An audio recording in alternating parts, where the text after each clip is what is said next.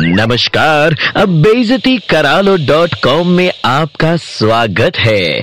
आइए शुरू करते हैं अब बेजती का कार्यक्रम।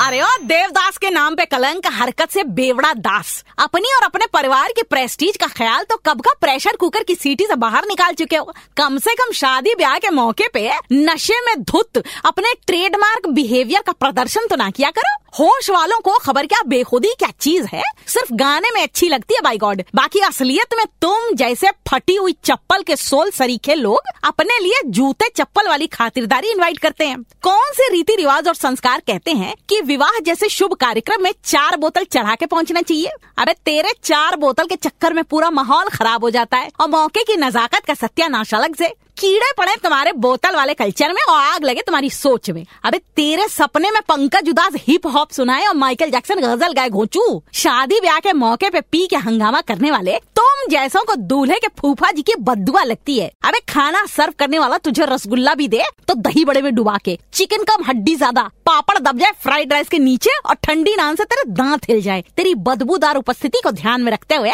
तुझे दुल्हन की सहेलियों के आसपास फटकने को ना मिले, और तू पूरी रात शामिया गाने में नागिन डांस करता रह जाए, और तेरी नागिन डांस देख कर नागिन आ जाए, और नागमणि के बदले तेरे हाथ में चवन्नी दे जाए। सुधरना तुम्हारे बस की ना रही। बस इतना समझ लो, आने वाली हर शादी के एल्बम में तुम नज़र तो आओगे मगर पीछे से। याद रखियो। बहनों और भाइयों नीलम की डांट में दर्द है।